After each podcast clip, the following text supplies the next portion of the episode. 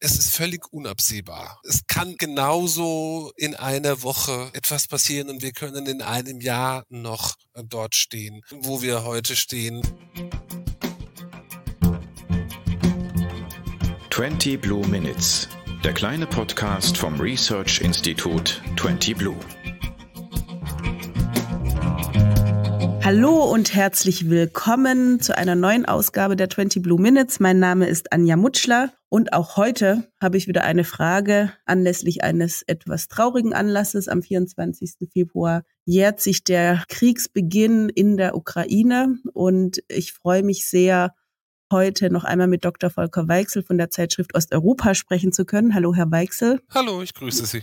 Der mir ähm, ja vor knapp einem Jahr schon mal geholfen hat, das Ganze einzuordnen. Sie sind Wissenschaftler und haben das Thema sicherlich täglich auf dem Tisch, auch als Redakteur. Helfen Sie uns doch mal mit einer Einordnung, wo stehen wir jetzt nach einem Jahr? Wir sind positiv gesprochen überrascht dadurch, dass die Ukraine sich in dieser Weise verteidigen konnte, womit wir vor genau einem Jahr nicht rechnen konnten. Es war ein unglaublicher Schock und sämtliche Experten waren noch in der ersten Woche davon überzeugt, ähm, dass Kiew keine Woche aushalten wird, dass Zelensky fliehen wird, ähm, dass die Ukraine zusammenbricht und die Übermacht eines Atomstaates die Ukraine einfach platt macht.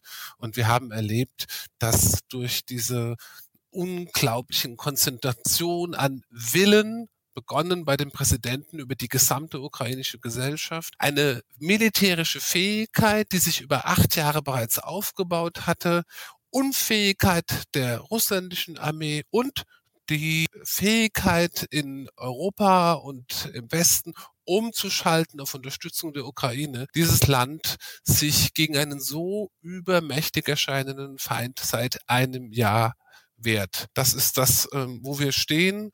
Ähm, gleichzeitig äh, bedeutet ein Jahr Krieg Tausende Tote unter der mhm. ukrainischen Zivilbevölkerung, Zehntausende, wenn nicht mehr getötete ukrainische Soldaten, natürlich auch ähm, getötete russische Soldaten, ähm, also äh, Soldaten der angreifenden Armee. Das ist auf jeden Fall anders zu bewerten, aber als Fakt ähm, mehrere hunderttausend tote Soldaten und die zerstörte Infrastruktur in der Ukraine. Es ist eine europäische Katastrophe, es ist eine Weltkatastrophe, die Russland da ausgelöst hat, von einem Ausmaß, wie man sich das überhaupt nicht mehr hatte vorstellen können vor einem Jahr. Da stehen wir heute und eine Lösung, ein Ende ist überhaupt nicht in Sicht. Was Sie so beschreiben, scheint mir auch so, dass quasi alle, die sich mit dem Thema beschäftigt haben, einfach überrascht sind und es noch gar keine neue klare Haltung oder Struktur oder Lösung gibt, würden Sie sagen,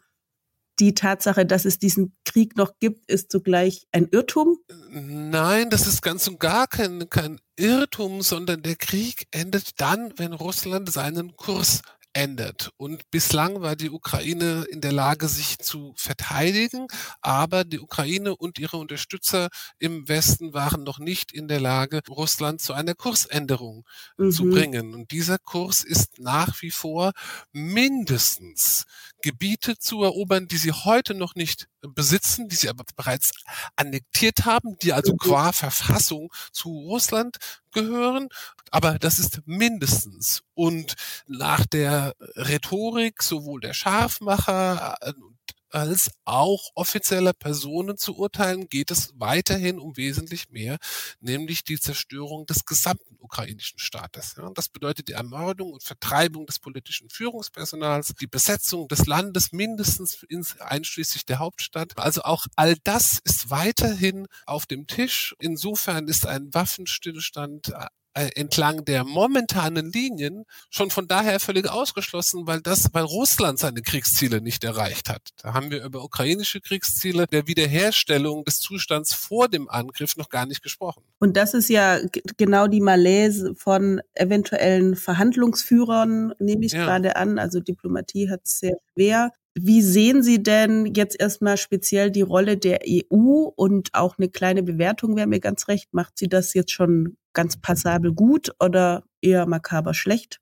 Naja, also die EU selbst spielt da natürlich keine äh, große Rolle, weil äh, mhm. wenn, dann müssten wir von den EU-Staaten sprechen. Und was okay. feststeht, der wichtigste militärische Unterstützer der Ukraine sind die USA. Ohne die Unterstützung durch die USA wäre das längst genau das passiert, was ich eingangs äh, sagte. Mhm. Die, ähm, die Ukraine wäre in kürzester Zeit nicht mehr in der Lage gewesen, Kiew äh, zu äh, verteidigen. Und das waren ja. ja auch die USA, die in den Wochen vor dem Angriff Russlands über die Geheimdienste bereits davor gewarnt haben. Das heißt, die Erkenntnisse, die auf der Hand lagen, tatsächlich auch ausgesprochen haben, während andere Staaten das auch wussten, befürchteten, ahnten. Wir sahen ja alle die, die Armee, die dort aufgezogen waren. Wir mhm. hörten die mhm. Reden, also zumindest die Experten, aber die Ratlosigkeit, was zu tun sei, die war so groß und da hat die USA einfach mit, zusammen mit Großbritannien ähm, den Hebel umgelegt und gesagt, wir benennen das, was wir wissen, jetzt auch. Wir nennen es beim Namen. Russland mhm. wird diesen Krieg beginnen. Und das ist also schon das Entscheidende. Und dann sind in den EU-Staaten Staaten ist die Geschwindigkeit, das zu verstehen und umzuschalten, selbstverständlich in denjenigen Staaten, die der Ukraine am nächsten stehen, geografisch zum Teil, ähm, und die auch die äh, schlimmsten Erfahrungen selber mit Russland gemacht haben. Das sind die baltischen Staaten und das ist Polen ja. und auch Tschechien. Dort ist sehr schnell verstanden worden, was die Stunde geschlagen hat, aber das sind natürlich auch die Potenziale für die Unterstützung sind wesentlich geringer. Also die Anteile, wenn man das jetzt mal in, äh, finanziell betrachtet, die diese Gesellschaften im Verhältnis zu ihrer Größe äh, mhm äh, finanziell in die Ukraine äh, geschickt haben oder auch im Verhältnis zur Größe der Armeen, ist es weit höher als weiter im Westen. Aber wenn man sich überlegt, wie groß Estland ist mit 1,5 Millionen Einwohnern, kann das natürlich in der Summe für die Ukraine nicht den Unterschied äh, machen. Ähm, und dann ist, sagt man ja jetzt immer, ähm, hätten wir nur auf die Ostmitteleuropäer gehört, dann muss man natürlich sagen, wenn man nach Ungarn schaut und zum Teil auch in die Slowakei, es war ja auch kein einheitliches Bild. Ja. Wir haben ja mit Ungarn in der EU denjenigen Staat, der am meisten sich noch ähm, auf die Seite Russlands stellt und in, in Konflikte mit der Ukraine äh, ja. tritt. Ja, und wenn man jetzt noch die größeren EU-Staaten, also Deutschland und äh, Frankreich, zum Teil Spanien und Italien anschaut, insgesamt, jetzt über das gesamte Jahr betrachtet, muss man sagen, dass der Zusammenhalt und die Unterstützung deutlich größer war, als man das hätte davor äh, erwarten können. Die Bilanz ist nicht schlecht, vieles ging zu langsam, ähm, falsche Ängste wurden gehegt. Ich bin immer noch der Meinung, dass viel zu sehr die Politik nicht auf der Basis ihres Wissens, äh, ihrer Erfahrung Entscheidungen auch vorgibt und die Gesellschaft mitnimmt, sondern zu sehr an dem Ticker der Umfragen hängt und damit ähm, auch Leuten eine Macht gibt, die nur begrenzte Kenntnisse haben, die einen Tag voraus und ihre eigene Haustür mhm. sehen. Es gibt selbstverständlich äh, nationale Interessen und es gibt, ja. ähm, das ist auch zu berücksichtigen, aber wenn man überlegt, was passiert, wenn man die Ukraine nicht unterstützt, und das kann vielleicht auch nicht jeder sehen, dann muss eine Politik langfristiger äh, denken. Und dann hat sie jetzt mit großen Mühen jetzt zum Beispiel in, in dieser Frage der, äh, der Panzerlieferung die richtige Entscheidung getroffen. Ja. Und man sieht natürlich unter der Oberfläche äh, relativ starke Konkurrenzkämpfe innerhalb der Europäischen Union, ja. die weitergehen. Das ist ja ein Beispiel für relativ konkrete europäische Politik. Europa als Vision gibt es, als Versprechen gibt es und dann gibt es den wirtschaftspolitischen Raum. Aber ist das vielleicht auch die Genese einer neuen europäischen Idee, gerade auch in Abgrenzung zu USA, wird ja immer wieder diskutiert, oder wird es dieses Umstochern noch länger geben? Nein, also äh, da wären die Erwartungen deutlich äh, zu hoch gesteckt und ich würde auch dieses negative Rumstochern so gar nicht unterzeichnen, mhm. ähm, dass es zwischen den europäischen Staaten unterschiedliche Wahrnehmungen gibt, dass es Interessenkonflikte gibt. Ähm, das ist selbstverständlich. Das kann kein einheitliches Gebilde sein. Wir haben ja auch innerhalb Deutschlands äh, Konkurrenz und Konflikte und unterschiedliche Wahrnehmungen zwischen dem Saarland und Brandenburg oder zwischen mhm. Schleswig-Holstein und ja. Bayern. Ja, es gibt einen Ost-West- und einen Nord-Süd-Konflikt und reiche und arme Regionen und es ist selbstverständlich, dass es so etwas in der Europäischen Union auch gibt und das setzt sich auch unter den Bedingungen des Krieges fort und es ist ja nur zu verständlich, dass man aus Lissabon noch mal anders auf die Ukraine schaut als aus, aus mhm. Warschau und das Beispiel Ungarn zeigt wiederum, dass geografische Nähe nicht alles ist. Es ist ein Nachbarstaat und trotzdem ähm, wird von da ganz ähm, anders geblickt. Insofern äh, gehen die Auseinandersetzungen weiter und wir haben weiter Konflikte in der EU. Das, äh, die polnische Regierung sind, besteht nicht aus lupenreinen Demokraten. Ja, also das, was innenpolitisch in Polen gemacht wird, ist extrem problematisch seit äh, 2015 und gleichzeitig sind sie diejenigen, die zumindest verbal am lautesten für die Unterstützung der Ukraine, damit für die Souveränität eines demokratischen äh, Nationalstaats kämpfen. Und das ist zum Teil widersprüchlich, ist zum Teil mhm. Innenpolitik. Zum anderen sagte ich ja für die Souveränität eines Nationalstaats ähm, Ukraine. Und das ist genau das Gleiche, was sie in der EU ja auch haben wollen, nämlich mehr Souveränität. Ja, aber hat das auch mit dem politischen Führungspersonal zu tun, wie diese Konfliktlinien verlaufen, oder geht es hier eher um den Kampf von verschiedenen Konzepten? Nee, die Konzepte sind mit dem politischen Führungspersonal äh, unmittelbar verbunden. Also das äh, die mhm. polnischen außenpolitischen Vorstellungen werden schon sehr stark äh, von Kaczynski äh, geprägt. Mhm. In Ungarn ist das natürlich noch stärker, weil das äh, noch wesentlich autoritärer und zentralisierter ist. Da spielt die Person Orban eine sehr wichtige Rolle für diese äh, ja, Pseudo-Friedens. Ja, man spricht auch immer Zelensky versus Putin. Also ich finde es schon sehr personalisiert alles. Jein, also das ist nicht diese Personen sind äh, selbstverständlich äh, von großer Bedeutung, aber es stehen dahinter immer auch Gesellschaften, die so etwas überhaupt möglich machen. Also diese Darstellung jetzt am Beispiel Zelensky versus Putin als Zweikampf äh, dieser mhm. Männer, die verkennt sehr, sehr viel. Also weil sie vor allem dann die Methoden, mit denen dieser Kampf geführt wird, äh, ja in einer gewissen Weise gleichsetzt. Und da sieht man sofort im einen Fall ähm, zentralistisch, hierarchisch, Geheimdienstmethoden, gewaltsame Führung einer Gesellschaft von oben nach unten, Abschaffung auch jeglicher gesellschaftlicher Freiheit. Das gilt für Russland und für Putin und für die Ukraine und Zelensky gilt, dass er der Repräsentant einer mobilisierten Gesellschaft ist, die sich selber äh, am Anfang des Krieges zumindest standen die Männer und Frauen vor den Kreiswehrersatzämtern und dort, wo man Hilfe leisten ja. konnte, Schlange. Ja, also mhm. diese Personalisierung ist nicht ganz falsch. Ohne diesen Präsidenten Zelensky wäre das anders gelaufen. Andererseits ist er auch nur Ausdruck einer Gesellschaft. Und gibt es hier jetzt zu beobachten auch ein konstituierendes Moment dieses Krieges gibt's ja, ne, dass sozusagen Kriege auch Nationen formen, gerade ja, in unbedingt, der Ukraine. Unbedingt. Und zwar nicht erst jetzt seit dem Überfall Russlands vor einem Jahr, sondern äh, schon seit äh, 2014. Also die Ukraine war wesentlich äh, pluralistischer äh, gewesen, äh, als sie heute ist. Die Nation äh, war nicht so geschlossen und äh, also pluralistisch klingt sehr positiv, ja. Geschl nicht geschlossen geht dann schon wieder in die Richtung zerrissen bis 2014 und es sind vor allem die Methoden, die Russland dort eingesetzt hat, mit denen es die eigentliche Absicht vollkommen zerstört hat. Also hm. es gab in der Ukraine ähm, viel mehr Spielraum für Ver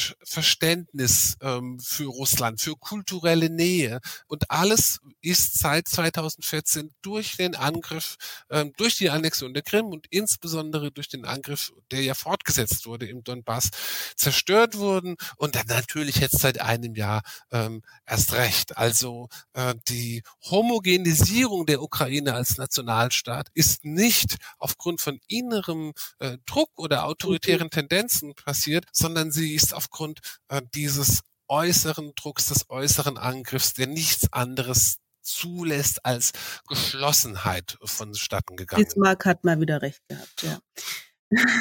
ja. Aber so diese Grausamkeit, diese Bilder, die uns ja auch bewegen, sehr bewegen ähm, und die äh, sich immer wieder anzusehen, auch wichtig ist, finde ich, sich vor Augen zu führen, was da eigentlich passiert. Es geht um Menschen, die sterben. Es geht um die Zerstörung auch einer Infrastruktur. Das ist, finde ich, auch etwas, was, wann auch immer dieser Krieg endet, auch nochmal eine große Rolle spielen wird. Wie wahrscheinlich sehen Sie denn, dass wir diese Bilder uns jetzt noch 10, 20 Jahre ansehen müssen? Ist es, ist es so ein Dauerkrisenherd, den wir hier in Europa rechts davon haben werden und der uns auch sehr stark prägen wird? Ähm, oder gibt's für Sie tatsächlich diesen einen Moment, wo man dieses Umdenken in Russland erreichen kann? Was, was würden Sie da einschätzen? Also zunächst äh, mit diesen Bildern ähm, habe ich so ein bisschen ein Problem. Auf der einen Seite ist es ja äh, richtig, dass das uns auch schon vor Augen führen kann, was dort wirklich geschieht. Aber es werden dann auch sehr schnell eben nur zu Bildern und man vergisst, dass da ähm, wirklich Menschen sterben, mhm. dass es eben nicht nur Bilder sind, ja, und dass wir die Bilder nicht mehr sehen wollen und wir haben die, äh, wir sind diese Bilder satt, sondern mhm. äh, auch wenn wir sie nicht mehr sehen, Mhm. Es ist Realität. Und jetzt ähm, zu der anderen Frage. Es ist völlig unabsehbar. Es kann genauso in einer Woche etwas passieren und wir können in einem Jahr noch äh, dort stehen, wo wir heute stehen. Jeder, der dort äh, eine Prognose wagt, hat eigentlich das vergangene Jahr nicht wirklich beobachtet. Es sind so viele kleine Überraschungen ähm, mhm. auch passiert. Also weder die die, also die Befreiung äh, bestimmter Gebiete um Kiew. Man, man hielt es, wie ich vorhin schon sagte, für unmöglich, dass es mhm. der Ukraine das gelingen kann. Bedeutet umgekehrt ja auch, dass äh, Russland dort in der Lage war, äh, Fehler sich nach innen zuzugestehen ähm, und sich anzupassen. Also mhm. bei aller äh, Stärke der Ukraine und bei aller Schwäche und Desorganisation Russlands haben wir auch gesehen, dass Russland in der Lage ist, äh, sowohl Niederlagen zu verdauen, als mhm. auch äh, aus Fehlern äh, zu lernen. Nicht aus allen, es werden weiter Fehler gemacht, sie verlieren weiter täglich eine unendliche Zahl an Soldaten. Das schwankt momentan zwischen 500 und, und manchmal an manchen Tagen noch mehr, ähm, was sie da in den letzten Wochen äh, für kleinste mhm. Orte hineingeworfen haben. Ja, ja. Wir haben gesehen, dass die auf beiden Seiten sowohl im Westen bei der Unterstützung ähm, die Anpassungsfähigkeit wesentlich größer ist, als wir das erwartet äh, hatten. Ja, also die Russ Russland hat ja die Gaszufuhr eingestellt und während wir noch im April darüber diskutierten, welche Katastrophe passiert, wenn wir ein Gasembargo verhängen würden, ja. haben wir gesehen, es hat funktioniert. Ja, es hat ein ein bisschen Anstrengung gekostet. Die Preise gingen teilweise hoch. Sie sind aber wieder runtergegangen. Also auch hier, diese Transformation in eine neue Lage ist möglich. Und genauso hat sich die Ukraine sehr schnell angepasst und auch Russland hat sich sehr schnell angepasst. Daraus leiten wir dann äh, ab, ja, alle haben sich darauf eingestellt, das werden wir noch Jahre so sehen. Aber gleichzeitig äh, viele Überraschungsmomente des Zusammenbruchs gesehen und eben auch, dass sich das russische Regime nicht unbedingt äh, nur durch einen Zusammenbruch zu einem Rückzug bewegen lässt. Das ist also, mhm. wir sollten nicht ausschließen, dass es möglich wäre, dass ein Zusammenbruch nach innen dadurch vermieden wird, dass Russland den Krieg, sagen wir mal, zumindest zurückfährt.